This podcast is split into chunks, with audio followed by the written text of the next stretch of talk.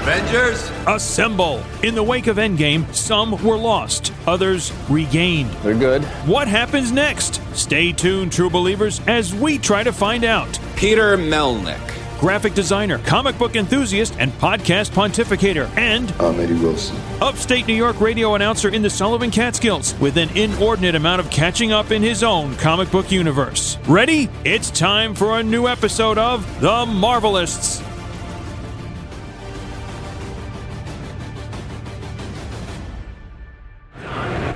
It is the final day of New York Comic Con, day for numero cuatro. Now, the whole episode's just gonna be in Spanish now, but no, uh, a lot has happened. Right now, though, we are joined with Michael Kingston of the comic book Headlocked. He's the writer of it. He's the man responsible for the very long lines that you see in the one part of New York Comic Con, and rightfully so. Michael, it is New York Comic Con. How exhausted are you? I'm pretty beat. I mean, this is the toughest part of the year for me. Um, just coming out of the summer, and then we also have a book. We're, we're, we're getting the hard way to the printer this weekend, or actually next weekend. But you know, everybody's bringing. I'm getting art uh, thrown at me from different artists, and you know, getting everything formatted and pre-pressed. And I woke up on uh, on Thursday. I'd literally just fallen asleep at the desk in my hotel with my head on the desk, and I had no recollection of you know that happening. So it's uh, yeah, it's uh, it's definitely the most exhausting time of the year from San Diego to New York. Were you lost in Cleveland like Cactus Jack in the 1990s? No, no, I was too busy planting a bomb on the boat. in the White Castle of Fear. Like five fans are going to get those references, and each of you, we appreciate you. Now, obviously, we're a Marvel-based podcast, but we've had a lot of professional wrestling people involved, and there's always that big crossover appeal of Marvel comics and pro wrestling. In the 1990s, we had the WCW comics where Sting didn't want that chocolate cake from the, the little kid while the Green Skull Man was there. it'll always be synonymous together. Even like we've had pro wrestlers involved in Marvel movies, mind you, not the current MCU. I believe there. I don't think there's any. Batista? Oh, Big Dave! Wow, who can forget Big? Well, he was right there. He was just invisible. He was standing very, very still. But just so many involvements of these things. What do you think is the biggest connection between Marvel and the comic book industry?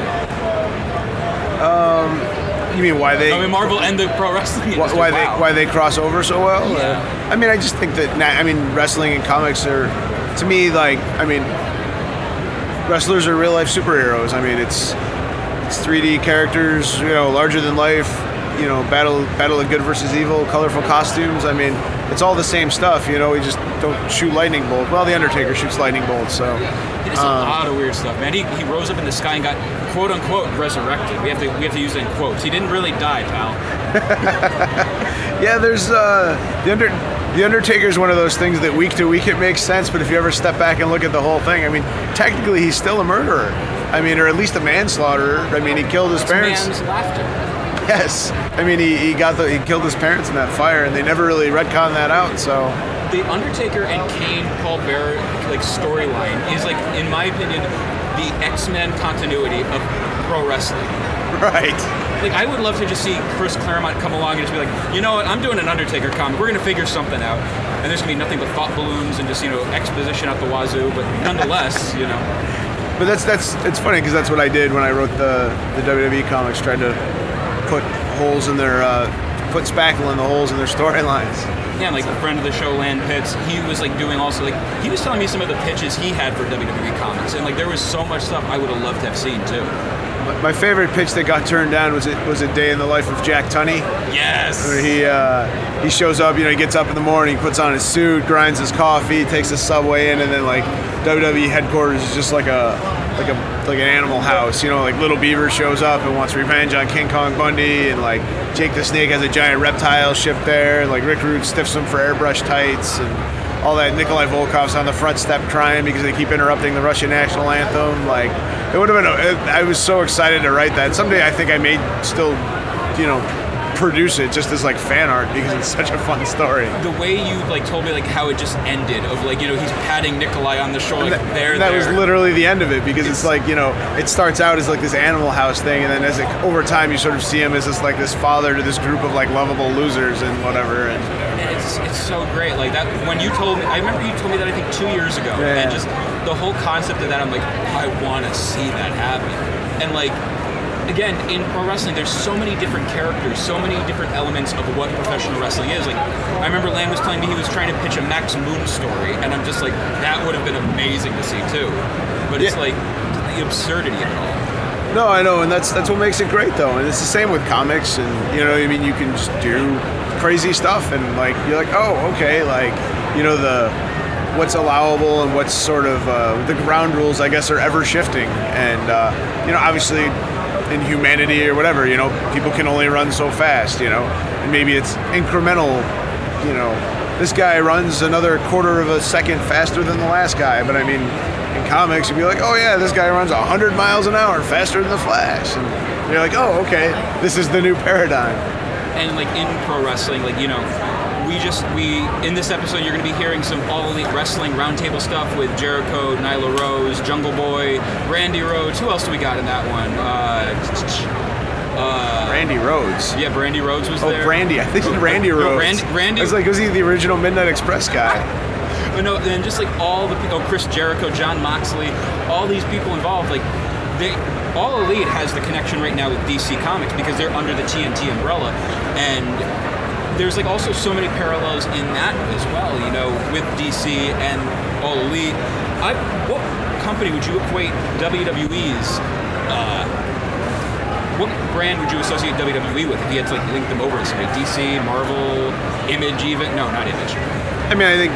I mean, WWE is just an animal. Like it's a licensed animal. Like it's. I mean, everybody's had a, you know, Titan, Papercutz, Marvel, uh, Valiant had Battlemania. I mean, literally. I mean, Ditko did some i mean- WWF comics. they have. Uh, I mean, the WWE license has been passed around quite a bit. So. Uh, But I mean, like equating them to one, like this, like how you know you have I mean- Warner Brothers and Disney, you have General Mills and Kellogg.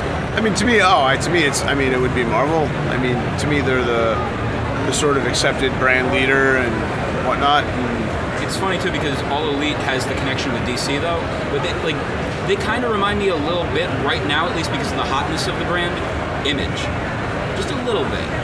I mean, I guess there's a certain correlation with you know top guys forming their own company and whatnot, but I definitely think that the the fan base is definitely.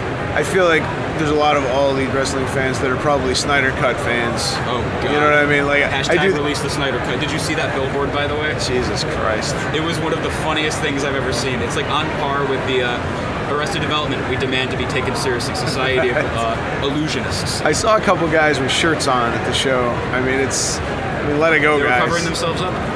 Oh, oh, oh, just No, Snyder Yeah, Cut I know. shirts. I mean, it's it's uh, it's time. It's time, guys. I mean, at this point, it could be. I mean, it could be Shakespeare, but it's its time has passed. I mean, And it's funny too because in regards to that, you know, you have like DC is like their brand is kind of giving up right now on the movies. Like they don't care anymore. They're just like, okay, we're gonna make individual things. Like, did you see Joker this weekend at all? I didn't, but I, I actually like that idea better. Yeah. I like the idea because I mean, especially with DC, they've rebooted so many heroes so many times. I almost like the idea of just telling, you know, doing those characters in different different sort of takes and and whatnot instead of you know, because at some point the continuity is gonna probably come to to hurt Marvel. I think on some level, unless I mean, it's like wrestling. You got to make new stars. You know. Yeah. I mean, Cap and Iron Man are out. Now you gotta, you know, you gotta make new, you gotta make new stars. My biggest complaint, and I'll give the example because once again, the Stan Lee theory of everything is somebody's first, possibly. This episode, I've talked about it in the past. The idea that Marvel, Marvel, oh no, DC utilizes Batman to the degree they do, and they put like other characters to the side. When Telltale Games came out with like their Telltale Batman series, right? DC said, "Hey, we want to do a game with you guys." Telltale goes, "Who do you want?" Batman. Marvel goes along, "Who do you want?" Guardians of the Galaxy. You sure you don't want Iron Man or Captain America? No, Talking Tree and Raccoon. So I'm like, okay, but like it's always Batman, Batman, Batman, and I get it. There's as much as I you know like have that little grievance. I'm like, Batman does have some of the best stories. But To me, that's always been the problem with DC and why it's been inherently less interesting for me. Um, there's, there's too many like godlike characters. And no just- relatability. Right. I mean, like Superman, like Superman and Batman movie, like the Doomsday fight is just them running at each other, crashing, and then bouncing off, and then running back, and like while Batman stays in the side trying not to get killed, and like it's like I mean, guys have to have a vulnerability, and like it becomes too much of that stuff. You know what I mean? Like Marvel's got Thor- and that's fine. You know what I mean? But like. There has to be some kind of stakes. Like I've always, like as a kid, I've always gravitated more to street level heroes than cosmic stuff. Like I mean, I never really was a I, am sorry, Jim Starlin, but I've never, I was never a huge Infinity Gauntlet fan. Like, and I get it. Like, I get, you know, why, why people love it. But I mean, I was always a Moon Knight, Daredevil. Like, I like Spider-Man. Like, I like the street level heroes just because there's more stakes and there's, you know, I mean, there's a greater risk and you can only threaten the the fabric of the universe so many times because, and that's what you see with like event crossovers and stuff. Like, I mean, I was just I was reading through Immortal Hulk the other day, and like Isn't it good? Tony Stark has a giant satellite that just shoots him out of the sky or whatever. I mean, like, it's how does how do like normal people live in that universe? Like, you know what I mean? Like, how do you even go to work when that sort of stuff happens like on that scale? When you bring that up, I always, when it was still canon to everything with the MCU, the Netflix series, I was watching like Jessica Jones, and I'm like, wow, Jessica Jones exists in the same exact universe as a talking raccoon in a tree, and like you factor that in, they all coexist, but it's like it's so weird in how they do. you No, know? not really though. I mean, if you were filming a, a movie about an indie wrestler, you would know who Hulk Hogan is, but you wouldn't see Hulk Hogan. I mean, I, I, Right. I go through that with Headlocked. Like, I make references to these bigger wrestlers, but you don't ever meet them.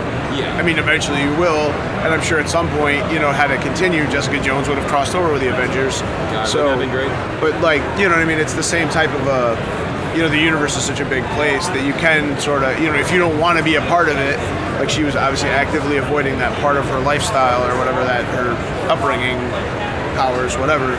Like, My, my biggest takeaway though in regards to a lot of like you know the uh, the stuff when you mentioned the street level heroes that was also always my very first love of this stuff because even Spider-Man is technically the street level kind of thing oh, 100%, absolutely. And he's just grandiose because he's got such a wide range of, uh, you know, rogues gallery. But but like you bring up Daredevil Daredevil like Yeah. I remember going to see him at the drive-in in 2003 Daredevil and I haven't watched it in like maybe 15 years give or take but I loved that movie when it first came out and I'm like I don't want to revisit it and I don't even want to watch the Coolio director's cut it's tough. But- I mean, yeah, people got to release the Coolio cut. They do, they, and they did, and it, was, it apparently was good. But it's like, yeah, just the. I've always been also connected to those street level characters because again, they're they're quote unquote real. They're relatable. To me, there's two types, and I see you see it in wrestling too. You see it in comics. There's two types of heroes to me. There's the everyman hero, and then there's the wish fulfillment hero. Yeah. And I think that I think that's part of partly why Batman's so popular because he's also he's he's somewhat of an everyman, but you know, in theory, when written a certain way, like is taking down these godlike heroes. So it's he's sort of got a little of both. Yeah. But like to me, like Superman's not relatable, and I think that's always been the hardest part of him being their flagship character. Whereas Spider-Man is super relatable. I feel like though in recent years Batman has become the flagship one. You know. Sure, but I mean, Superman's the brand. I mean, Yeah. like people will say, you know what I mean? Like, oh, like look at that guy's over here, Superman or whatever. You know what I mean? Like it's a it's a almost a turn of phrase at this point. You know, like a colloquial phrase. It kind of dawned on me just now, like the realization, the death of Superman in the '90s kind of killed the Superman brand for like the past 20 something years. I think Superman, to me, I was never interested in it. Like I, you know, I watched the movies and stuff, and like, I'll, I'll tell you, Superman and John Cena, same problem. Yeah. Like the way John Cena was booked. Like John Cena is a real life superhero. I mean the the way that he, he lives his life and you know the way he carries himself and all that. But like WWE couldn't get their fans, their adult fans behind them because it becomes a point where it's not believable. You know, you have to you have to have some sort of struggle or stakes. And I mean, every Superman story involves kryptonite because there's, that's the only thing you can do with him. And I think that that's that's unfortunate. You know what I mean? And that's where like Thanos helped the Avengers because I mean the Hulk was so powerful by the end. I mean he punched a spaceship for God's sakes. You know what I mean? And it's a real hard thing to. It's a real hard thing to. You know, where do you go from there? Yeah. But you know what I mean? To be able to, to go to a cosmic level hero to to get the to take the Hulk down and whatever that makes sense, or to beat him psychologically. But you can't do that with Superman. I mean, he doesn't have in theory, doesn't have any discernible weaknesses. He doesn't have a mental weakness. He doesn't have an emotional weakness. It's just kryptonite. That's it. and it always makes me curious not curious but like makes me laugh whenever i see the whole issue of whenever a new writer comes aboard superman they always find a way to introduce a new power. I guess bendis did a new power the one before him did one etc etc and you look at that and it's when do you run out of the ideas? You know what i mean? Like Right. what's the new next new power going to be and how can you like really adapt that? I think, I'll be honest with you, I think that's lazy writing, and I hate it. Like, I think, I hate when people ignore continuity. I hate when people kill people just to kill people because nothing, eventually nothing matters. And I mean, if I can make the wrestling analogy again, house shows, you know? Like, it got to a point where everybody realized, like, title changes only happen on TV. I'm not going to go to a house show. You know, and then, you know, only the diehards go to the house shows, and only the diehards, you know what I mean? Like, comics has, has gotten to the point now. when Like, you just brought up the point about house shows yeah, i also realized the baby faces always win always at the end, yes. Yeah, and like when you just mentioned also about title changes, I remember I went with to a house show in Poughkeepsie, New York, because you know all the big shows happen in Poughkeepsie. Uh, we go to the show, and it was Jeff Hardy versus Randy Orton for the title. It was a practice match, move for move, pretty much before the Royal Rumble 2008 match. Okay. That match happens, and there's somebody yelling, "Come on, Jeff, beat him! You're gonna beat him!" And you hear my friend TJ just yell, "He's not gonna win in Poughkeepsie, New York." It's funny too because Poughkeepsie used to be the hotbed, man. I just, I, you know, Northeast Wrestling runs in Poughkeepsie, and uh, Piper shaved a little person's head there. well, that's it's funny, but that's where Randy Savage debuted Elizabeth, Yeah. and uh, that was, I believe, it was Jerry's first day on commentary. It was uh, also in Poughkeepsie, so there's a lot of, a lot of history in the Mid Hudson Civic Center. Uh, And now it's like a long, convoluted name involving some woman that I don't even know anymore. You heard about that? They changed it. just recently, It's going to be, I think, this year or next, but it's like Oh. going into effect. But it's the Mid Hudson Civic Center. Sure, absolutely. I mean, I live in the, you know, I live in Albany, New York, and it was uh, it was always the Knickerbocker Arena, and then it became the Pepsi Center, the Times Union Center, whatever. But like to me, it's always the Knicks. So, I mean, I don't think every anybody you ever lose that, you know. And speaking of never lose that, Ric Flair didn't lose in the Knickerbocker Arena at the Royal Rumble 1992. I was there, Were you really? dude. I've seen so much wrestling history. I was at the Rumble '92. I was live at the Screwjob. Samoa You're the second person I've ever met that was at the screw job. Samoa Joe and Kenta Kobashi, the New York. It's funny because when I was so I live in upstate New York. I'm about two and a half hours north of the city, and it was 14 years ago this week that I came to New York for the very first time for Samoa Joe and Kenta Kobashi. Wow. Because when I was a kid, like I mean, you watch movies and it's every every movie that shows New York City is a guy with a mohawk and a switchblade. You know what I mean? Like it's it, it was a it was a shithole and they cleaned it up and now it's like Disneyland. But you know what I mean? Like I was always skeptical about it. Like everybody, you know, from the outside, like everybody that lived in you know I lived in Syracuse, like made it seem like this big crazy place that you couldn't navigate on your own. And I got a friend of mine who lived near me. Like, will you help me come to the city because I want to see this match? And that's what got me. That's what got me to come to New York City for the first time. And to this day, I can't imagine anything will ever top it. But it's the single greatest live experience I've had as a wrestling fan. I mean, I've been to probably. I feel like I've been to at least well over a dozen WrestleManias. Like I said, I was at the Rumble '92. I was at the Screw Job. I mean, I've seen. Uh, I watched Kurt Angle win his first WWE title. Uh, was at No Mercy? Um, I've seen all kinds of stuff, but uh, there will never be. I, I can't imagine the way wrestling's exposed right now that anybody will ever be able to present a match to me in the way that Samoa Joe and Kenta Kobashi was presented. And I mean, I don't know. I realize some of our hardcore Marvel fans are going to be like, oh, why are they talking about wrestling? But this is an excuse just to talk about wrestling right now. So, hey, you know, we can fast forward or whatever. I don't care. But for me, also going over the idea of, you know, uh, the shows. I remember I would mainly go to house shows and Northeast Wrestling shows where nothing really happens. And Northeast Wrestling, they put on a very good show. They put on, they have great talent. But I'm also like, well, I know I'm not going to see, you know, something historic, but it's the opportunity of meeting them. I used to go to Ring of Honor shows at the Hammerstein Ballroom, Manhattan Center, and that was where I got to see the rise of Kevin Steen, now Owens. Right. He apparently got married and you know changed his name. Ah, ha, ha. But uh, the idea of seeing like you know these characters rise too, and you can equate it also to the comic book characters where you see a character. Like for me, watching Kevin Owens like just evolve as his personality and it's funny because you have characters that you want to boo, but they become the characters you learn to love. And Marvel has those kind of characters. Like people love Thanos, though. Like you know, Sure. And is there going to be a day when you know they make Thanos into a good character again, like they did, you know, obviously in Gauntlet, but maybe make him into an ongoing series where you kind of root for him? I mean, I think honestly, if you're doing your job as a writer, everybody should have some element of relatability. Yeah. Like, I mean, I think evil for the sake of evil is totally like a played out concept, and unless you're Mephisto, you know what I mean? Like, I mean, like other than that, I feel like everybody needs to have some sort of a relatable. You know, I think on some level, you know, I mean, in the comics at least, you know, with Thanos, you know, being in love with death, I mean, it makes sense, and with you know, Suicidal people love that. Right. But I mean, like, you know, but I mean, it makes Yeah. sense. Like, you know, like they've gotten it over to the point that you understand that he has that feeling that he's willing to, you know, wipe out all these people. So, I mean, obviously, it's a, it's a real, you know what I mean? It's, it, it makes it humanizes him a little bit, I guess. So, it's, uh, it's interesting. But I think any writer worth their salt is gonna, is gonna give you at least some reason to feel good for the, you know, root for the bad guy. Now, before we end up wrapping this episode up, because we still have the All Elite Wrestling things, and that's going to be, I want to say about 40 something minutes worth of audio in there alone. So we got a nice big chunk of pro wrestling, and we got New York Funny Book Fair, all that stuff. There's Wait, wait, wait. Am I jerking the curtain on this thing? What the hell? all together, sir. We're all the main event. Believe me on that one. But in regards to comic books and pro wrestling, when I went to my very first convention, the over, like the, the massiveness of New York Comic Con, and Raven was there too, so there was Right. still that for me that little connection to pro wrestling. And by the way, I remember seeing you in Artist Alley back in the day.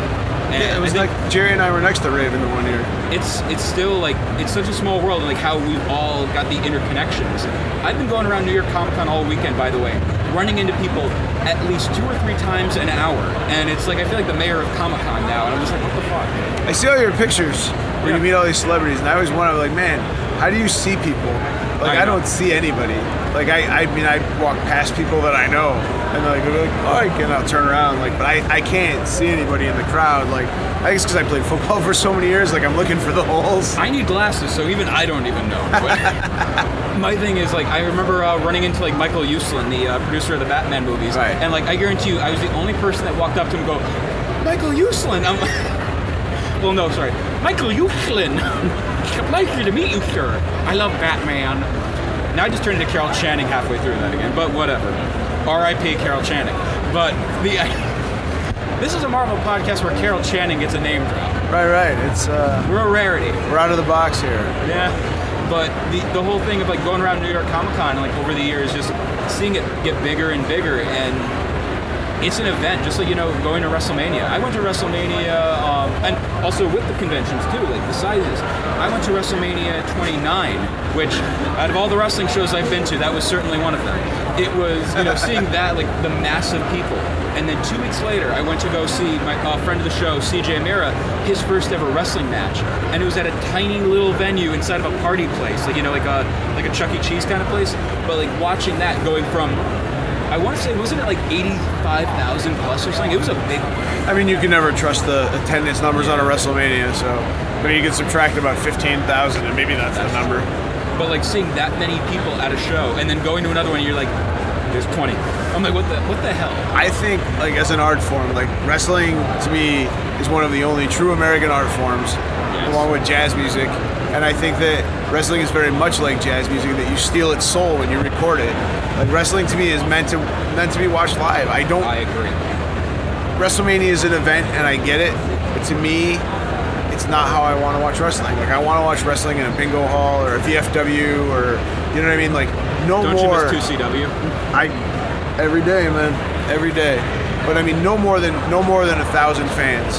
And you you want to hear the smack of the flesh. You want to see the ring move. You want to see the sweat fly. Like that's what I want. Like I want like that to me is what wrestling is, and that's what makes it so much more immersive. Like I feel like when you put it on TV, like you take you take a little bit of its soul. Just like jazz music. Like I'll go to any jazz concert anywhere ever but I don't ever listen to it recorded because it's elevator music. Right. You know what I mean? Like, and that's. I've never thought about it like that with the jazz music, especially. But you, you take part of its soul when you record it, and I, I feel that way about wrestling in my bones. Like I would be much, I would much be more likely to go watch, you know, 20 guys I've never heard of at a high school gym than I would to, you know, to go to WrestleMania. I mean, I go to some WrestleManias, I mean, But I, I do love the indies though, and like when I go to the smaller shows, I want to give a big thank you to Kevin Gill of the Kevin Gill Show. Check him out on uh, Twitter, iTunes, all that stuff. But he gave you know he comped me a ticket to go to Game Changer Wrestling when they were in Brooklyn, and it was in a tiny little artsy venue. But it was the uh, 5150 a tribute to Homicide, which is the greatest name for a show, by the way. If you're like just going by, you know, walking by, a tribute to Homicide, huh? and just walk by, comedy, huh? But like just the idea of going to that show, seeing that tiny little venue, and I, you know, we were sitting there before the show started, and like I'm in there before doors open, watching the wrestlers practice in the ring, and I haven't told this story before, but watching them practice in the ring while Dirty Diana on plays on the PA system, I'm watching them do moves, and I'm like, first off, I'm like, what the hell is my life right now? And I'm just watching that, I'm like, this is the coolest, like, dirty underground kind of fight feel. Right. And like I'm a big fan of Game Changer Wrestling. A lot of the stuff that Joey Janela did with them, especially. And now that Joey's, I guess, exclusively, we're never going to see a spring break, which I think he's uh, got the ability to do spring break. I hope so. I, I believe hope so. that. I believe that's he'll be allowed to do spring break. But, But I'm not. I'm not 100. Don't quote me on that. But I believe that's the, the case. but just the idea of you know going around these different shows, the smaller level shows, and also like it's like going to the small comic conventions, and you're seeing these guys build up a name for themselves, and you know get some momentum and imagine being like, you know, like if the people from the 60s were around now, like going to a small convention and seeing like a Jack Kirby or a Steve Ditko, and you're just like, wow, I'm seeing them as they're starting out, and I get to, you know, be on the cusp of it. And like, I got to watch Kevin Owens, like when he was start, like not when he was starting. I was getting in 2009, became a humongous fan of the guy, like by 2013, 2014 and I got to you know watch these guys rise up. It was like also like the equivalent of going to like concerts and watching like that small level band. I went into a hot topic wearing a Kevin Steen uh, Mr. Wrestling T-shirt, right? And I'm just like, in two years we're gonna see Kevin Owen or Kevin Steen T-shirts. Two years later, I see the Kevin Owens show shirts, and I'm like, this is so damn cool. Yeah, no, and that's the best when you forge that connection with somebody. I mean, like I, I've been friends with uh, Samoa Joe for Joey Samoa. yes for a long, long time, you know, and uh, it's always cool. Like the thing about it that's cool for me now is that like I'm friends with so many guys. Like wrestling's real for me again. Like Yeah. I want Joe to win. I want AJ to win. I want Daniels and Kaz to win because like you know they're my friends and I know that it's better for their career. You know what I mean? Even though it's predetermined, whatever, it's better for them to obviously be winning on television winning titles and stuff because it is it is better for them. You know, in the long run, and I love seeing guys I- get signed. I worry about, you know, like when I watch, I cringe. I mean, I, I hate. I don't even. I can't even watch Chris Daniels in ladder matches anymore because it's horrible. Like it's, you know what I mean? Like I just I worry about the guy because he's such a good dude. You know what I mean? And it's it's that kind of stuff. I think that uh, you know what I mean. That, ma- that makes wrestling real for me. Like I, I'm, you know, and that that's brought me a deeper level of enjoyment, I guess, than I've had in a long time. Which I mean, creatively, like it may not be, you know, at its peak, but I mean, at least I still have a, a strong emotional connection when I watch it. So. Absolutely. And again, just that, that connection of, like I said, watching the guys rise up. And like, I love seeing a lot of the guys now like get signed to WWE because I'm like, you see them build up this, you know, fan base, and they deserve the success because of how they treat their fans as they're way going up. Like Kevin has been one of my favorites for like, like I said, 10 years now. And I remember when he got signed, I, I recounted this little story. I go, my first Ring of Honor show was Daniel Bryan's final. Like, what a perfect time to jump on, huh? right. So that happens, and I remember I'm watching, right before we had to leave, I'm watching all the wrestlers do their thing, and the one that everyone resonated with was D-Bry. And I'm watching him, and I'm just like, watching some fans, like, they're quiet the whole show. They get into his match. They're, like, it's like a boxing match. Like, come on, hit him, hit him, hit him. They're like, you know, coaching him on the side in the front row. But I'm like, wow, they're really into this. And I couldn't connect with that. Like, I'm like, whatever. Fast forward to 2014, War of the Worlds at the Hammerstein Ballroom. I'm sitting all the way up in the balcony. It's Kevin Steen versus Shinsuke Nakamura. And Nakamura is, I guess, the good guy, Steen is the bad guy, whatever. Owens loses, and I'm sitting in the balcony and I'm giving Nakamura the finger while he's you know celebrating, and I, but I'm like I understood, and like I sl- I like maybe an hour of sleep the night before because I was so hyped to go to the show, and his match and the Young Bucks match were the only matches I was into the whole night. But watching that, I'm just like, wow, I now understand how those fans feel. I see Owens at a show like a month later, right before he got signed to WWE, and I said to him, I'm like, now I understand how those Daniel Bryan fans feel. And I said to him, like, I gave Nakamura the finger. He burst out laughing, goes, thank you, and shakes my hand. I uh, that's a funny story about my wife. Like, she's not into any of any of this world, you know. And every once in a while, like, she's got to come to a wrestling show with me. And, you know, so I remember when I first moved up here, we went to uh, WWE. It was a SmackDown taping, and occasionally she's a speech therapist and she'd see people that she knew. She'd be like, "Oh, I'm just here with him," you know, "I'm just here with him," or whatever. And then we're sitting there, we're watching it, we're watching it. You know, she roll her eyes and stuff. And then they had Rey Mysterio and Kurt Angle, and then just out of nowhere she yells, "Stop kicking him!" like they got her, you know. And that's the that's the best though. That's the the most beautiful thing. Like I remember, like to this day, one of the best near falls I've ever seen uh, Austin Aries was wrestling Spanky, and it, it was uh, Aries' second title second title defense. And you know, like Ring of Honor back in the day, everybody had the title for like a year. So you're like, there's no way there's going to be a title change. And uh, so they do the, you know, they're doing the match and it's good or whatever. But you know, there's no, to me, there's no, there's no investment. And then Spanky hits the slice, the sliced bread, and Aries takes a bump, and he's gonna go out of the ring. And Spanky crawls across the ring and catches him, so he doesn't go out of the ring, and pulls him back in for the pin. And in my like right then, I was like, "Holy shit, he's gonna win it!" Like I can't believe it. Like it was such a, you know, in my in my head, I knew that he wasn't gonna win, but then they got me, you know, and that's the best feeling. Like when you think you know all the tricks, and then they still sucker you in. There was a match. I remember it was. I want to say the Ring of Honor 10th anniversary show. Something. It was some show at the uh, Hammerstein in the Manhattan Center. It was T.J. Perkins versus Colt Cabana, and I'm watching the match. And this was when I was a big Colt Cabana fan, and I'm watching the match go on, and the match ends in like just this dud of a finisher in this this one way. It was like a quick roll up. Cabana loses or something. But like we didn't see the Billy Goats curse, we didn't see this, we didn't see this. It was just a quick finish, like a fluke finish. But I'm sitting there and Cabana sees me on like fourth row and I just look at him like, the hell was that? And like even like he's like, sorry. And I'm like but like just that little connection, like we're so invested in that. Sure, sure. And yeah, it's it's the magic of pro wrestling and that's again connecting over to comic books and Marvel and stuff. That's the power of good storytelling. 100%. So, yeah, I think that uh, like comics is the same way though. You know, like if you can, uh, I mean, if you if you do it right and you turn that page and it's boom, you know what I mean? Like that's the that's the beauty. That's the thing that comics has that nobody else has is the ability to turn the page. You know, it's such a Like Bob Seger.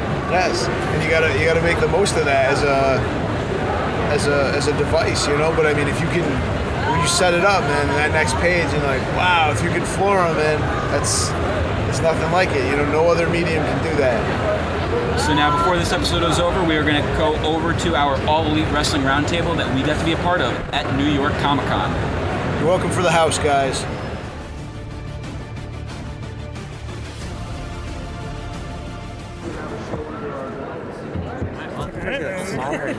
And smaller as we go. I don't know. Talking to a Anybody want to Uh, they picked a good shot for you. One thing that, well, first of all, the episode was awesome. Thank you. Loved it. Thank Great you. match. Thank you. Great, Thank you. Amazing. Uh, Cody said he had that tweet, that big long, the note uh, before the show launched. Uh, something important he said was about how much he wanted it to be fan, you know, centric, and he ex- he wanted feedback. He wanted the fans to say what you guys did right, what you guys did wrong. Uh, how important is that to you? And do you like, and do you get, are you, is there a fear of there being a difference between receiving feedback and just fans demanding like fan service? So there's uh, there's there's a bit of a fine line between the two, you know, um, and I think you really have to be good at like compartmentalizing and, and recognizing what is what. You know, some people just aren't going to be happy no matter what you give them. You know, it's like, you know, I want I want a truck. You give them give them a truck. It's like, well, it's it's not a blue truck. Oh, okay, well, let me give you a blue truck. Oh, it's not a blue truck with you know 45 inch tires. I don't know cars. I don't know if they come that big. You're doing fine. But, but you get my you get my point, right? So it's like some people are just not going to be happy no matter what you give them, um, and and usually they are the ones who take to the internet to just kind of crap on everything. They're just and a lot of that is like their daily stress in life, and they're just blowing off some steam on the internet. No harm, no foul. Um, and I, I just think it, it comes with the territory, knowing how to navigate the internet, knowing what is what, and it's like, okay, well, these people are just bitching just to bitch. Let them blow off steam, have their day. Not wearing my glasses, hello.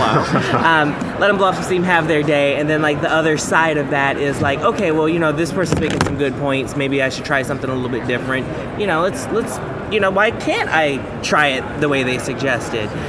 You know, if it's no harm to you, your you know your safety or your character, why not? You know, but that's that's up to the artist's discretion. I guess to kind of continue from that, I know especially with Twitter, and there's a lot of people who do put certain things out there, and I'm a little bit of a loudmouth, and someone has something to say to me, I have a hard time pulling back a little bit. Um, I know being in a corporate kind of structure, there is that balance. For you, I guess, navigating this new stage that you guys are on, how comfortable do you feel responding to certain things versus maybe pulling back and you know it's, it's tough i know i couldn't really do it i have a hard time doing that Um, I think we're kind of on different ends of the spectrum here. For for me, it's pretty easy um, to kind of just, uh, you know, I think it's maybe something I learned growing up. Kind of, it just the thing at the end of the day is it's it's not important when people say negative. Obviously, it's important what the fans think, but there are things out there that just aren't important. People's personal opinions on other. So it just at the end of the day, we're here to do what we're here to do, and we're here for a reason. And uh, you know, if pe- people want to say mean things all the time, sure. So you know what? Go ahead, whatever. I think I'm a little too comfortable in clapping back. um, so I, uh, it's been a bit of a learning curve for myself, and just kind of knowing, uh, knowing how to choose my battles. You know, uh, knowing, knowing when and what to let go. Um, you know, I, I grew up in the Attitude Era, so you know, hearing hearing certain things stuff like doesn't really connect with me a certain way so some of my clapbacks may come off a little too harsh uh, and you know there's a little bit of uh, collateral damage on the side of that and it's just it's just one of those things like it's haven't had to think about it before but now it's like oh wow you know I'm, I'm reaching a broader spectrum of people. I'm reaching way more people than before. So things that i haven't necessarily had to take into consideration and have kind of been you know on my own self been ignorant to and overlooked. Um, now i'm finding you know say hey you know maybe you know, even though this is a pointed comment at this particular individual, how could this affect somebody else? You know, because I don't want to do that. You know, so it's it's it's a bit of a learning curve. got you i'm with you thank you guys I want to shift gears a little bit and ask about the partnership with.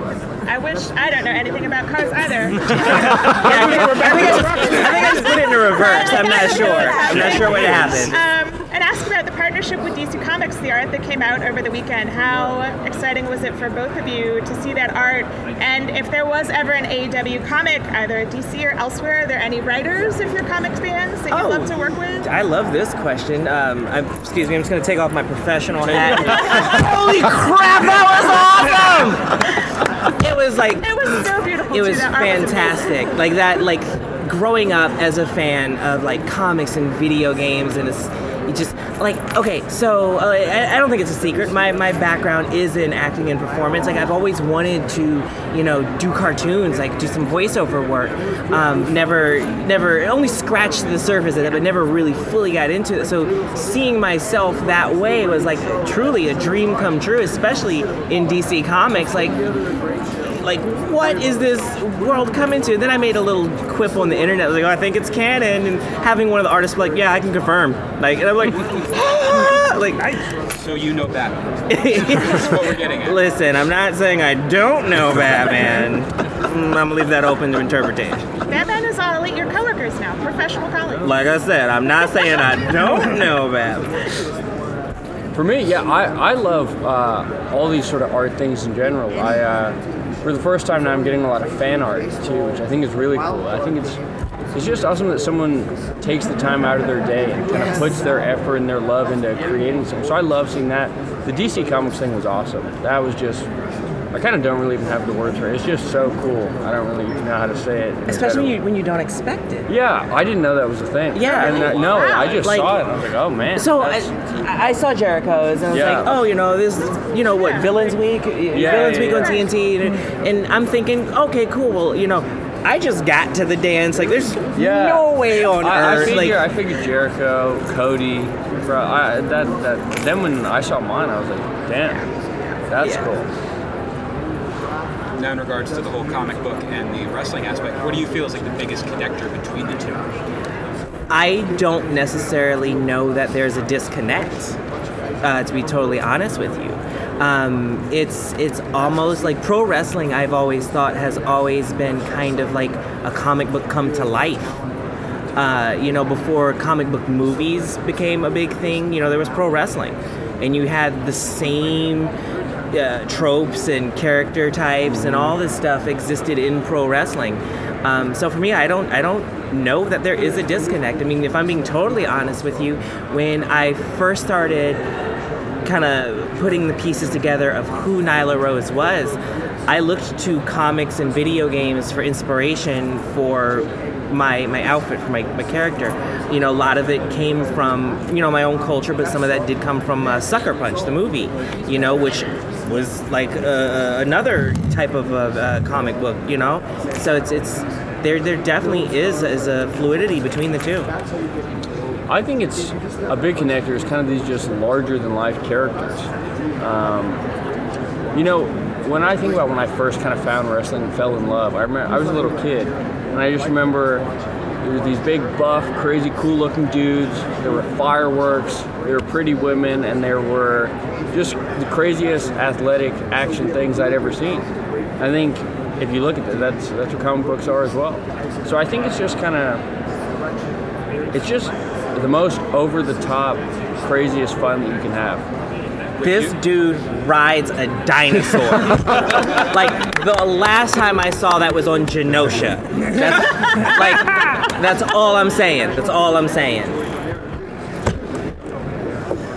All right, so when you guys worked on the the quote unquote independence, and now you're on probably the grandest scale stage that you've ever been on. What was it like? And you've done the, the pay per views and everything else, but knowing that the show on TNT, it's live, this is the beginning of a new era, this is it. What was the feeling for the both of you? Going out there and going through that curtain and going, holy shit, I'm about to do this.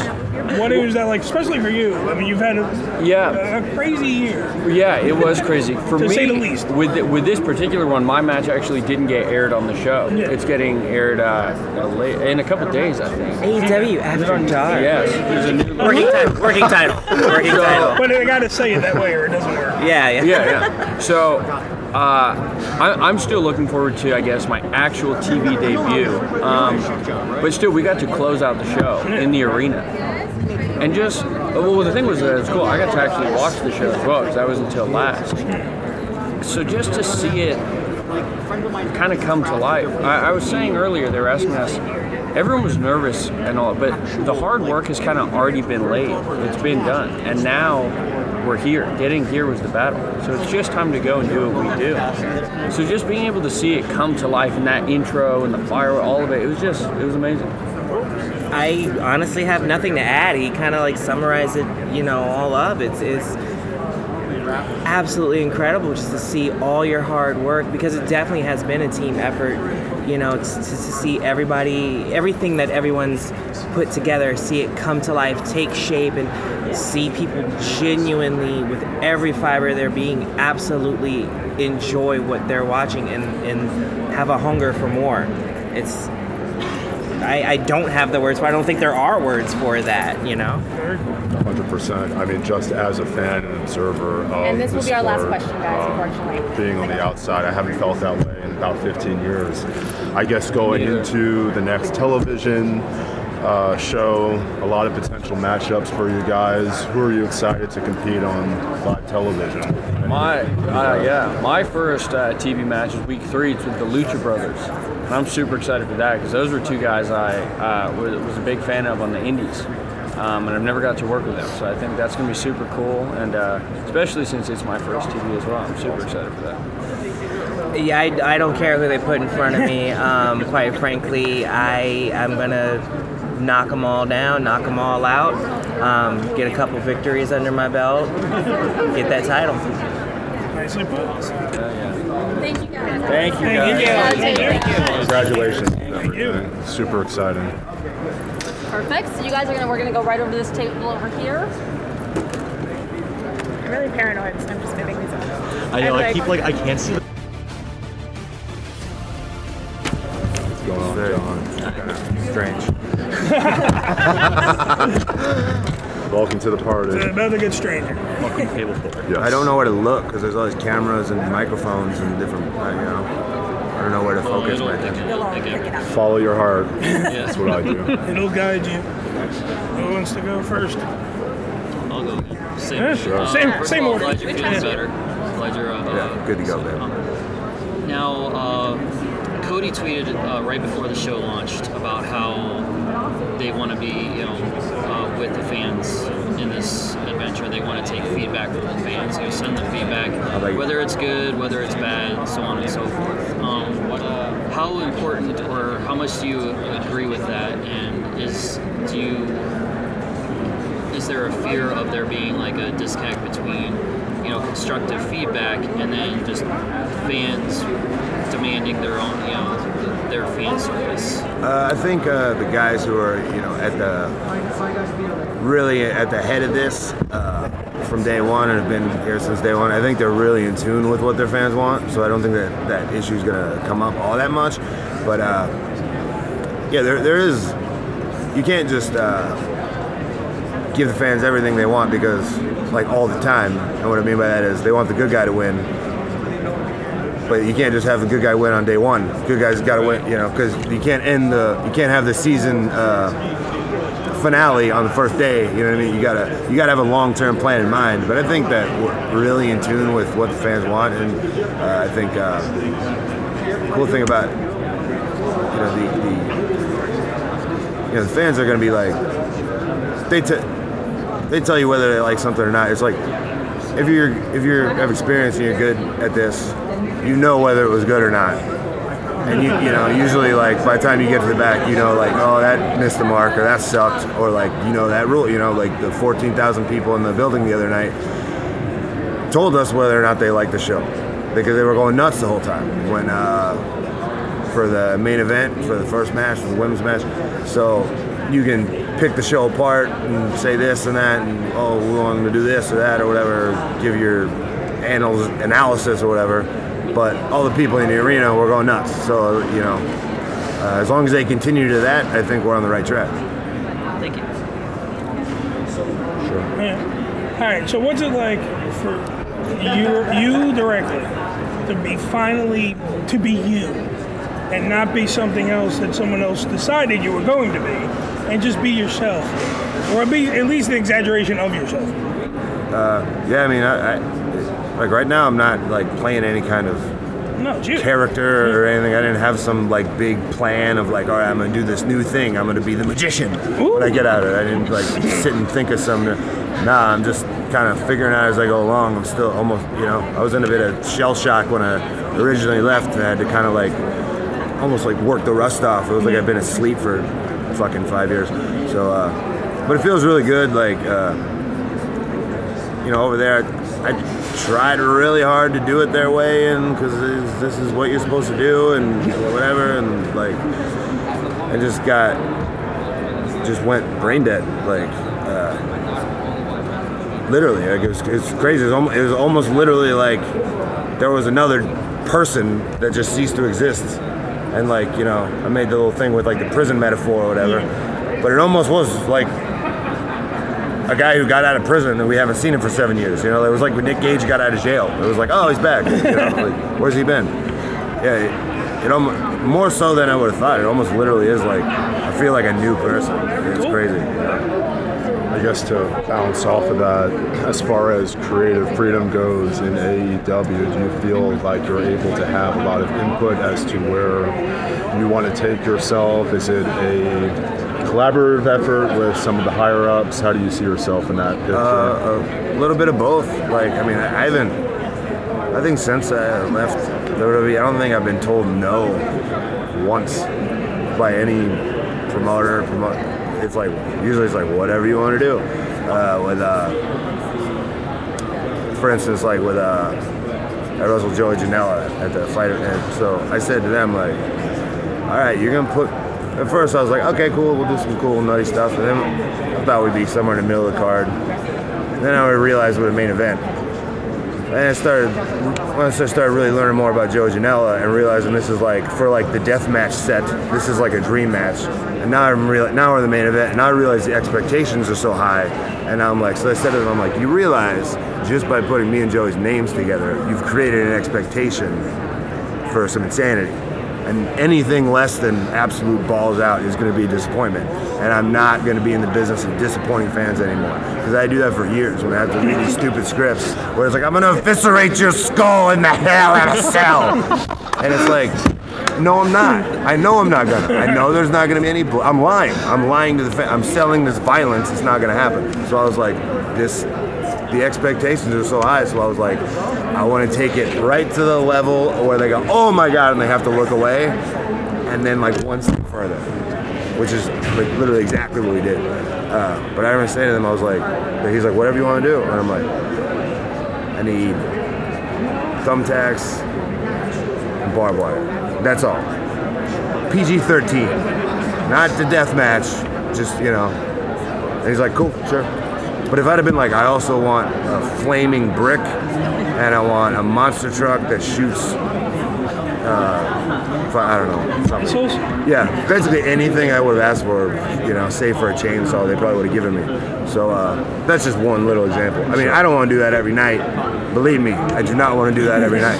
That was a special occasion. But uh, I think it just everything I've every conversation I've had where I'm like, yeah, this is how I see it. It's like cool.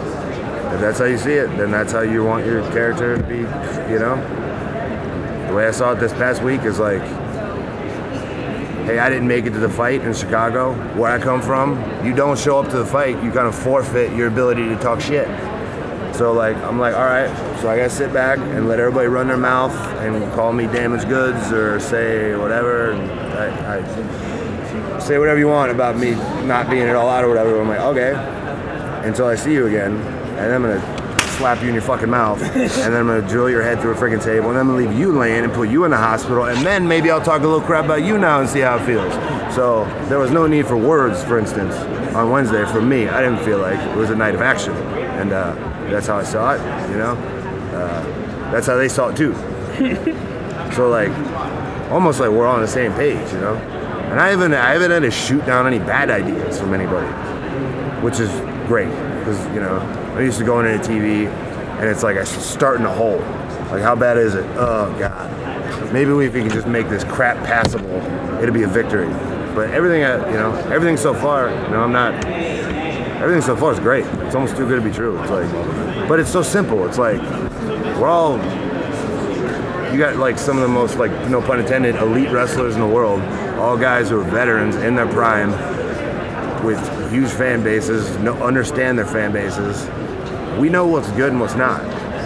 Like everything put together double or nothing everything like we, just, we don't need writers or producers or anything like that. Like we know what we're doing you know? You got another cool thing we're talking about like the top six or eight guys here.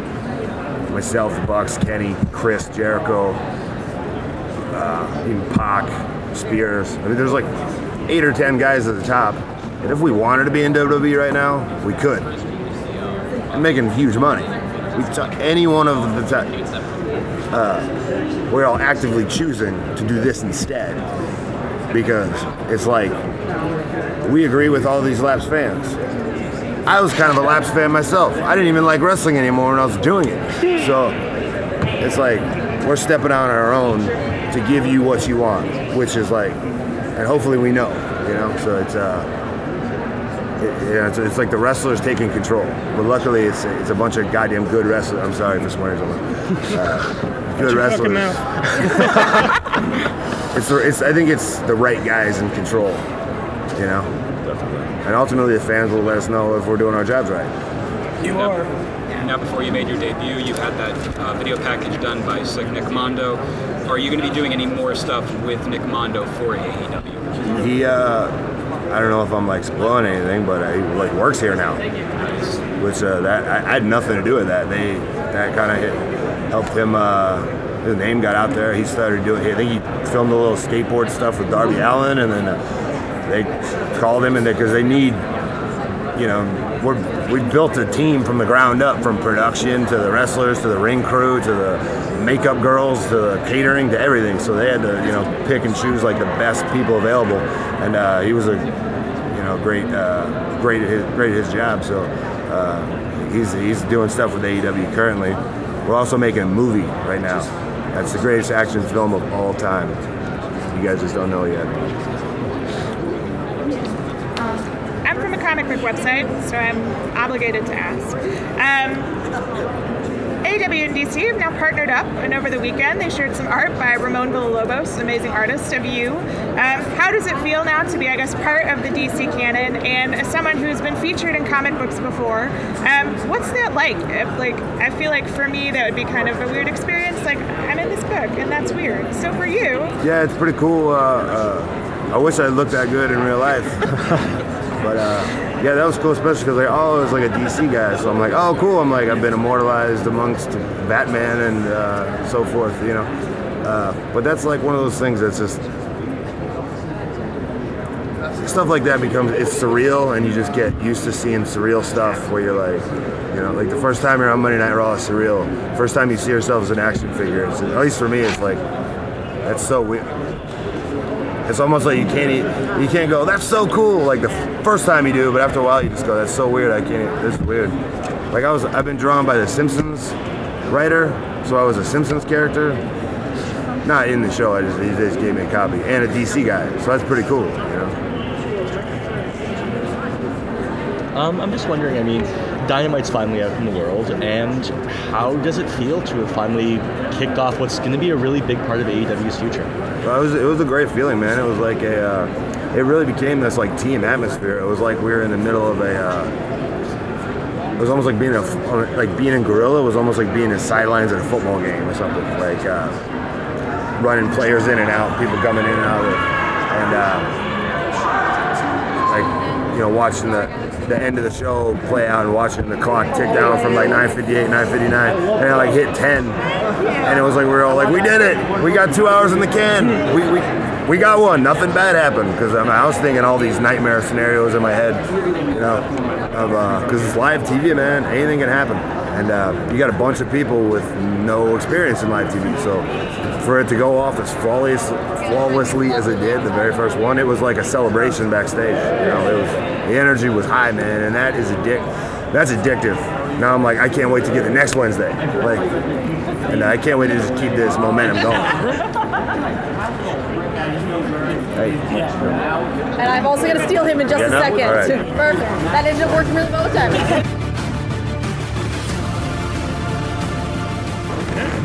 Who's starting? I think it will speak on behalf of the table. Congratulations on the show. I mean, I haven't been this excited in pretty much 15 years since Nitro went off the air. Um, I know that the ratings came in. AEW seems to have taken the lead, which is pretty awesome. I guess being one of the locker room leaders, how are you guys looking at having that strong start and seeing where that momentum is going to It was a great start for me. And um, listen, we're not at war with anybody. Um, I don't care what you put on against us. You could put on the Super Bowl. You could, you know, resurrect John and George and put a Beatles reunion on. We can't control that. All we can control is our own show and worry about our own product.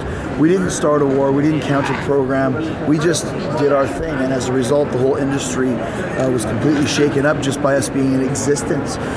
So I think that's good. Uh, it's a good feeling to know that there was a lot of people who felt the same way we did. But more important than that, yeah, we won the, uh, the Wednesday Wars. Fuck that. We were second in the demo uh, for the whole night. Against every show except for the, the dastardly uh, Major League Baseball wild card. game. but other than that, we beat everybody. So cares about NXT? Look at all we're talking number two in, in, in, in the entire business. So that shows value. And that's going to change a lot of opinions about people who might not have known who AEW was, from advertisers to fans to other people in the industry. And it also creates a FOMO effect. Did you see AEW? No. What is it? Dude, you got to watch it. It's great. Really? Well, let's go check it out. You got that every Wednesday. That's how you build your brand. We started off on the right foot, and now we just have to. When I saw the ratings, I took a second of like, yes. And then, okay, how can we beat it next week? We got to really come come come strong next week. On, on that um, note, I mean, um, you guys did amazing. The, the, Thank you. The numbers were just incredible when I was looking at them. And why do you think people responded so strongly? because it's different. Uh, there's a buzz about it. It's not the same old, same old. I also think there's a segment of wrestling fan that just stopped watching. If you go back to you know 2000, 12 million people were watching wrestling on a, on a Monday night. Now there's two and a half million. Where do those other people go? Did they just disappear? Was there a rapture that wrestling fans were taken away? No, they just went on to something else. I think once the concept of AEW came out, there might have been a lot of people listen. I, I loved wrestling, kind of got bored of it, but this sounds really cool. And there's some guys on there that we know. We haven't seen Chris Jericho in two years on TV. Uh, we, Jon Moxley, well, he left. Wow, this is crazy. He was Dean Ambrose three months ago. Uh, so we have some major star power. We know Cody, we know Dustin Rhodes, Jake Hager. We haven't seen him in a while. Now he's undefeated MMA fighter. That's different. I think that's one of the biggest things. Is there was a lot of star power, but everyone was refreshed and evolved and new. To get top guys that are new that you haven't seen in every match here, there, and everywhere, combine that with the Young Bucks and Kenny and guys who have who have been doing this for years that are amazing and chose not to go to, to WWE. They're on national TV for the first time. People are going, who are those guys? That creates a buzz, and also too, we have the cool factor. And when you have the cool factor, people flock to it. Whether it's music, wrestling, comedy, TV, when something becomes popular, people will check it out and start buzzing about it. And that's what we have right now. First, as a podcaster who partially borrowed a lot of the uh, Talk is Jericho shtick Nice. my stuff. Right on. Thank you. Thanks, man. Uh, are we going to be seeing more podcasting related stuff involving the AEW brand and yourself? You mean other podcasts? Yeah, like maybe like creation of other shows, like maybe I an mean, AEW network. Maybe. I mean, that's up to, to, to other people. Um, I know that my show, we just had our 600th episode, and um, I have no intentions of stopping, even though half of the wrestling related guests are not allowed to do my show anymore, but that's fine.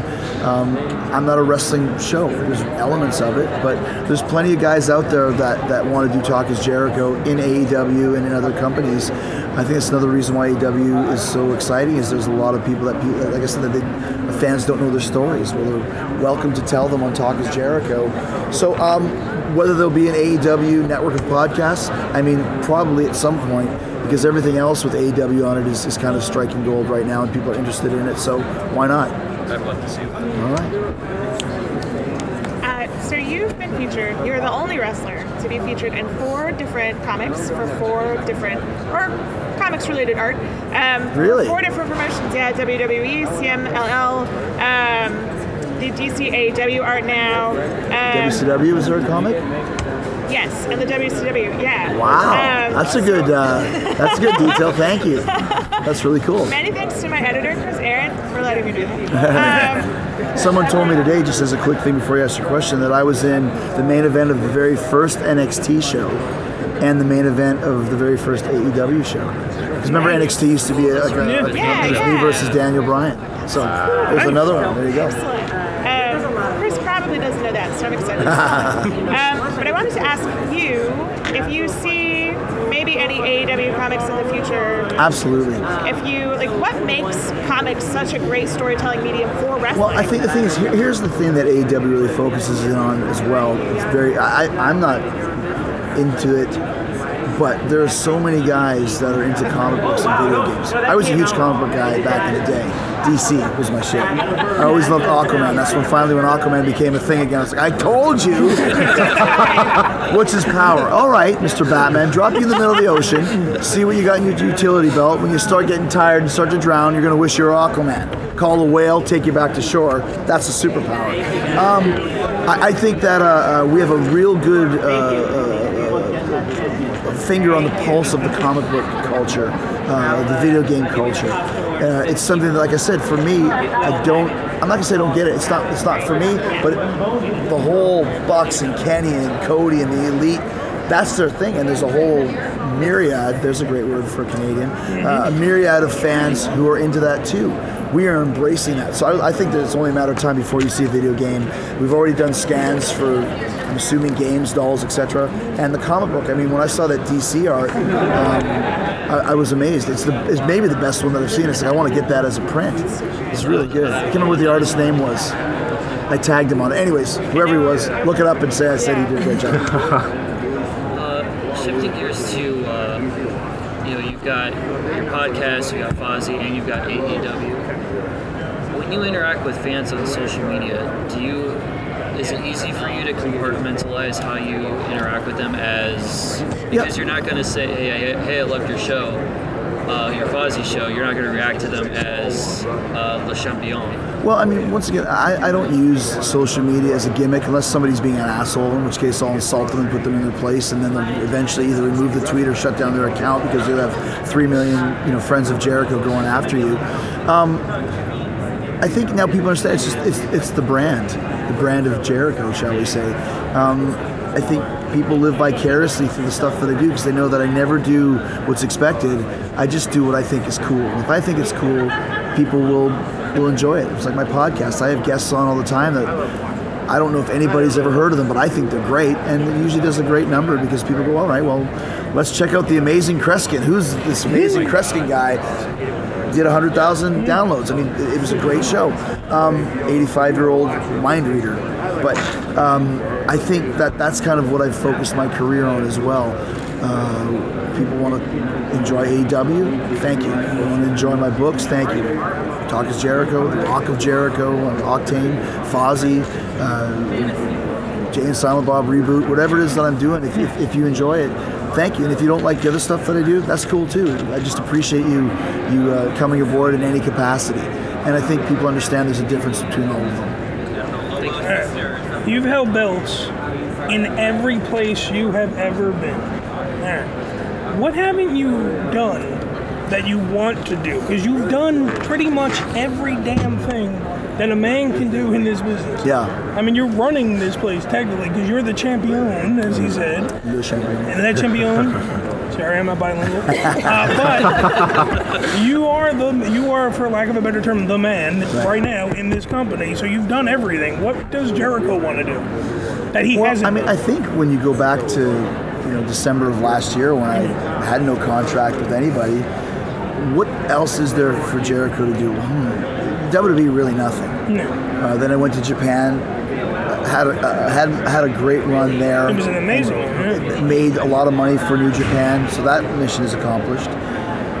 I think starting a company from scratch and being a part of it from the ground up, that was maybe the last thing I could do in the, in the business, and also change the industry for the better. Uh, two things changed uh, the industry. One was the Khan family wanting to do a company, and two was Jericho signing. Because as soon as I signed, everybody in the business got a big raise. Guys finally started getting paid what they what they deserve. Maybe even even less than they deserve, but a whole shitload more than they were making. Absolutely. Everybody. And I think that goes back completely to when it was Chris Jericho on the AEW contract. Everything changed.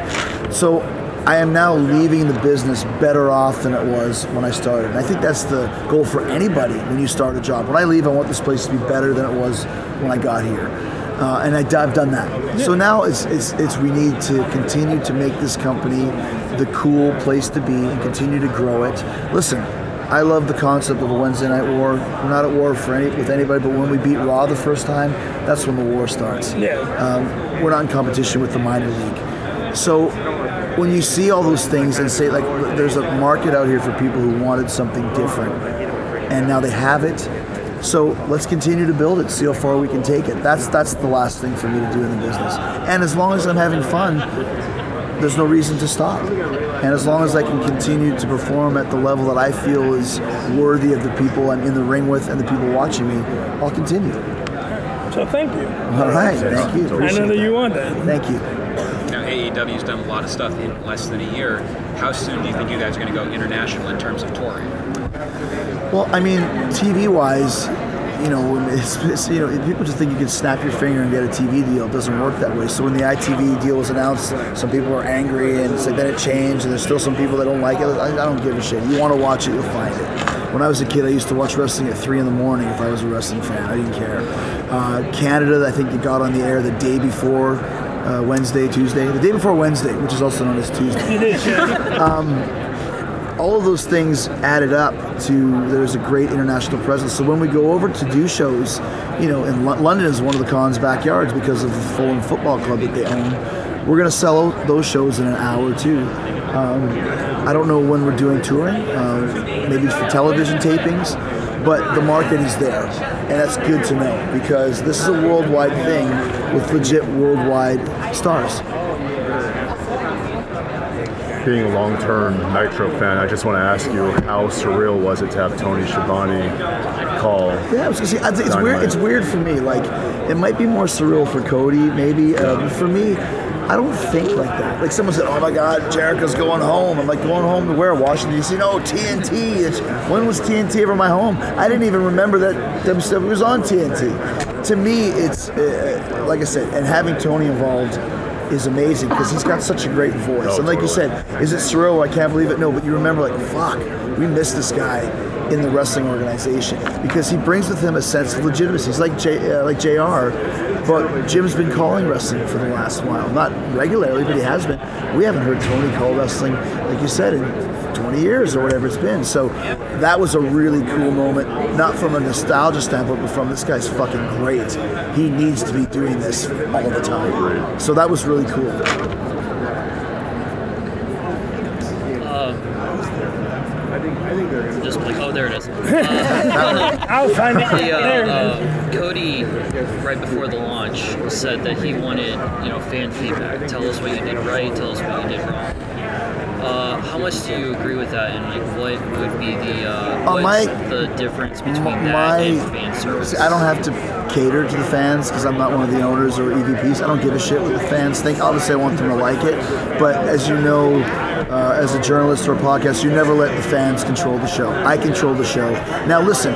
I'm not going to be as arrogant to go as I'm going to tell you what you like, because no, I'm going to listen and I'm going to try and give you what I can.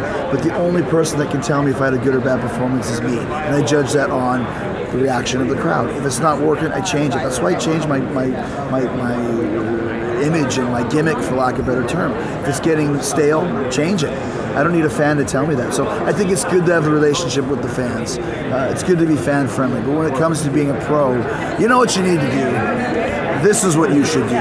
That's what you should do. I think a little bit of the business that that's that's suffered is because of this five star match ratings and uh, people, you know, I didn't like this match because of that, and wrestlers going like, oh my god, my match only got four stars, and and, and somebody didn't like it, and I appreciate that too. But a critic is just a critic.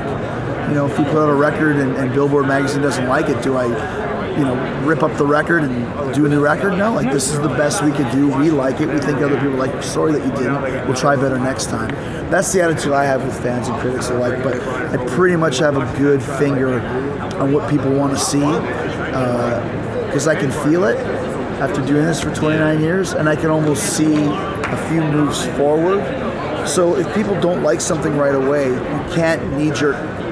You gotta you gotta remember it's it's it's a full on story that we're telling. If I go to a movie and walk out of it for 20 minutes because this movie sucks and it's not making any sense, hold on. If I go see Pulp Fiction for the first time and walk out of it 20 minutes, you're going to miss the whole story. And that's what you have to stick with when, whenever you see something that Jericho's doing. If you didn't like it this week, hold on. When it ends, if you don't like it, that's cool. I'm sorry you didn't like it, but let me at least tell the story the way I want to tell it, because I think you're probably going to dig it if you stick with it as well.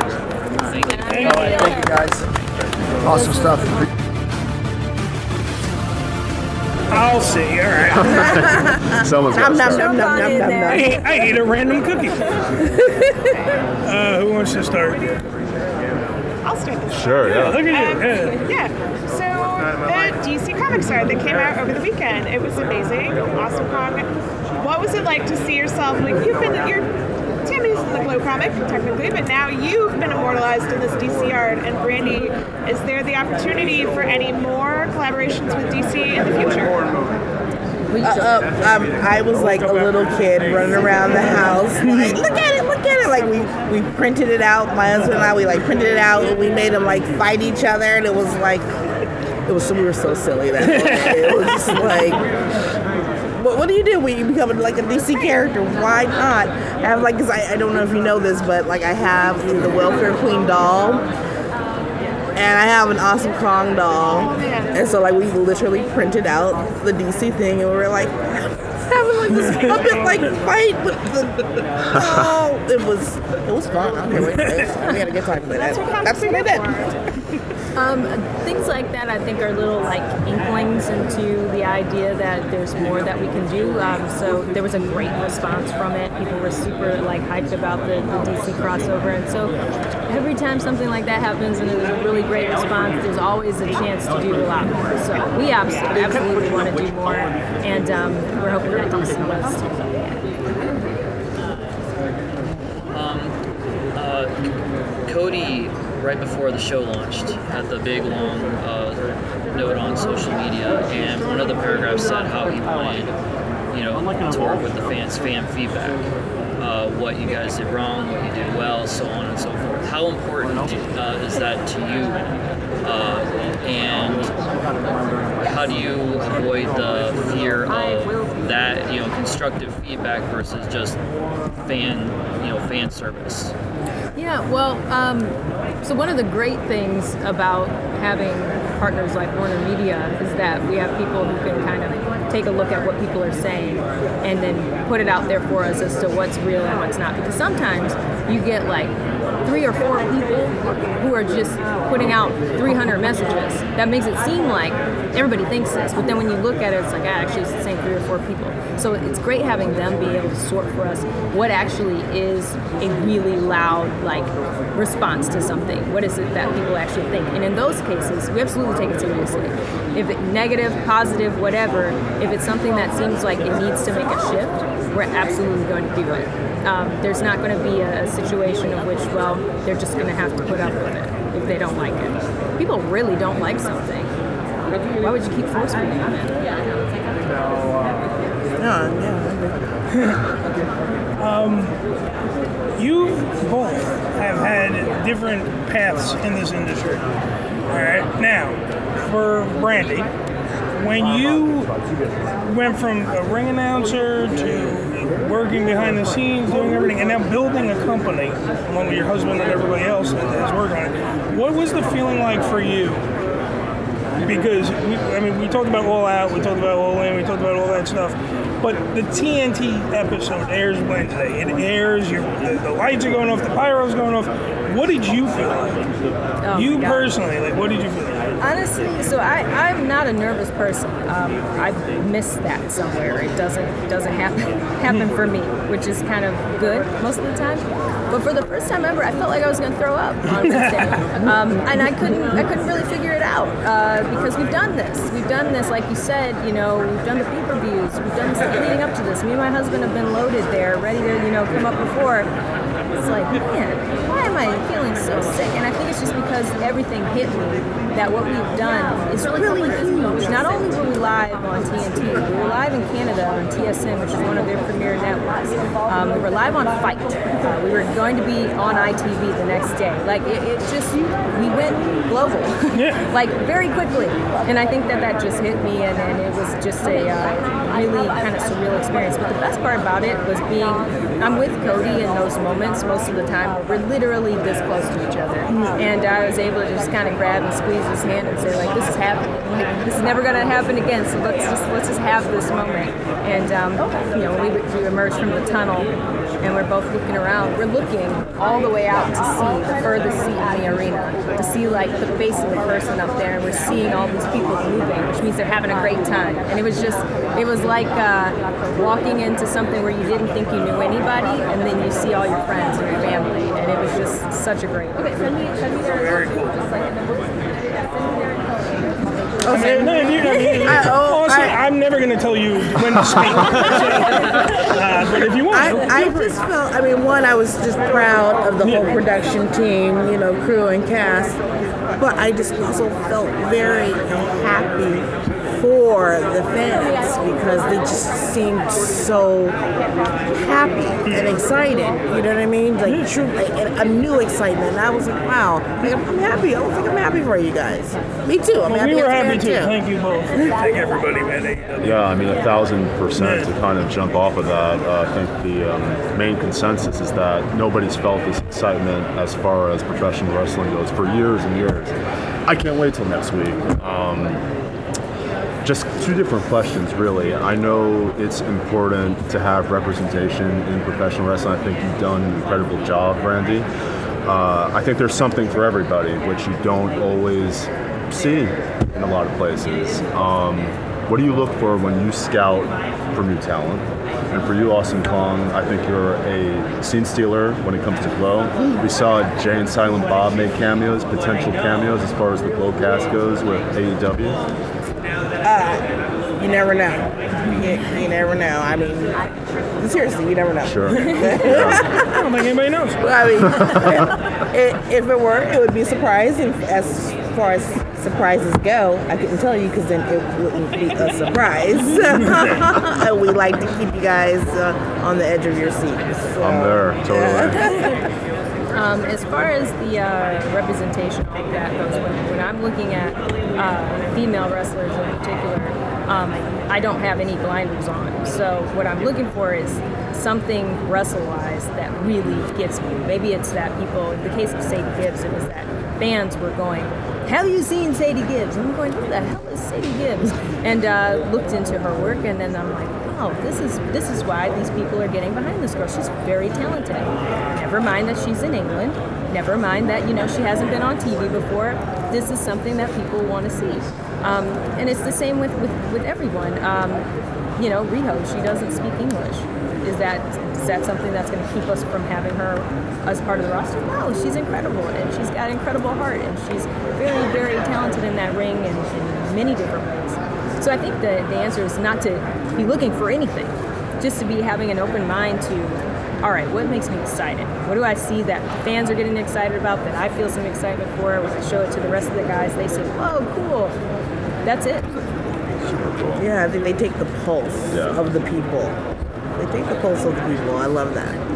I want to bit off that question actually too, where because All Out had Aubrey Edwards as the first female ref to call a main event championship match, and the first episode of Dynamite established her as kind of one of the key refs, obviously. And women are just so much at the forefront of AEW, and that was a thing that struck me immediately. And I'm just wondering, can you tell me why that's important to AEW? Well, in, in the case of Aubrey, it's easy. Aubrey is that damn good. She's good. She's very good. Like, I, everybody wants Aubrey all the time. Like, if I have a choice, if I'm having a match, I want Aubrey. I just do. I feel great with her because she helps with everything in that match. She helps with the story. She's so into the match. She, she's essential. Um, so, in that same light, like when women are very good, you got to give it to them. You got to give them that spotlight. You got to give them those spots. Like the women's match, in my opinion, was one of the best matches of the night the other night. Um, they were given the same that the men were going to be given. Um, they, they had in-ring classic ring announcement because typically with women, that's not there uh, for time reasons. Make time for it because this is that important of a match. Um, it's just uh, as long as the women continue to, de- to deliver in these ways and uh, prove that they deserve the spots that they're being given, they're going to keep getting spots. It's funny. Um, I was in the locker room uh, the other night, and I was like, "Wow!" Thinking about Aubrey. I'm like, if if we keep going the way we're going with just women in roles that they tr- traditionally haven't been in before, in five, six, seven years, a generation growing up won't see the difference of why is that unusual. You know what I mean? It will just be a person occupying that role, and people can occupy any role they want. So I think that's you know a reason why it would be important because in a few years a generation is coming, and we want them to know a person can occupy any role, whatever role that may be. Very true. Hard agree. kind of jumping off that a little bit, one of the other things that I was really excited to see and really impressed with is, um, in addition to your commitment to having a really like, diverse, strong roster, you're also to, like committed to having a really inclusive atmosphere and accessible atmosphere for fans, like with the partnership with KultureCity. Um, are there other partnerships you'd like to explore, or like other things you'd like to have a like you'd like to be able to like execute in AEW in the future in regards to that? Yeah, um, I mean, I'm so happy that this week went so well because I've had kind of a, a, a database of different things that I'm interested in exploring, but unfortunately, without the, the notability, it's hard to, to reach out. Um, so immediately on t- Thursday, I started reaching out to a lot of these places, and the response has been great. So I think that you're going to continue to see a lot of partnerships coming together that have kind of that as their focus um, inclusivity, diversity, um, being open to everyone, being welcoming. Um, I think I, I'm hopeful. I've got a long week of a lot of calls and a lot of meetings, but um, I'm hopeful that we're going to continue to come to different relationships like that one because the KultureCity relationship is priceless. It's, it's, it's amazing what they're able to do, what they help us do. And there aren't any other companies at this level doing that. Like you said, like AEW is setting a bar that now other companies are able to meet. And you think about wrestling, like you go in, and for me, like, as a queer fan, like the goal is like nobody says anything homophobic. That's great. And now the goal is, well, like people are saying flat out, like if you say things that are harmful to people, like you're not welcome. Um, and so yeah, it's exciting to see AEW like continuing to raise that bar farther and farther because now it just sets a new standard for what everybody has to do in the future. Yeah, I had um, a conversation with uh, our in-house security, Atlas Security, just Wednesday, and just kind of said, "Hey, just want to set this precedent that uh, we've been working together for a while. I trust you guys implicitly. If you hear anything, you don't have to ask me. You don't have to ask anybody else. The person's gone. If you heard it, or if someone tells you they've heard it, and if someone's uncomfortable, you have the ability to make the calls. You don't have to radio back and say, "Hey, there's a guy who's been drinking. Get him out of here." Yeah. So I know a lot of um, dates have already been announced as far as Dynamite goes. I'm a little biased. I'm a born and raised New Yorker. I can't wait to see you guys enter the New York market. Is that on the horizon in 2020, especially with Madison Square Garden not too far off? Ooh. Well, I, I, can't, I can't speak about specific buildings, but obviously New York's very important to us, um, and of course, of course, it's going to be a part of the future for sure. Um, we've got an excellent market rep, Rafael Morffi. He's been doing uh, wrestling uh, bookings for buildings forever, and he's really skilled, and he has a great process and kind of a way that he likes to do things. So we're um, going off of his his lead on that and trust him completely. But he's a New Yorker himself, so Oh, it's going to happen. Absolutely. Awesome. Yeah, I can't wait. Thank you guys. More to the panel starts. All right, Mike, before we go, first off, big thank you for being here today. Hey man, thanks for having me. It's uh, this has been like uh, three years in the making. Yeah, 17 and a half, give or take. but before we go, also, Mike, why should people read Headlocked that are fans of Marvel?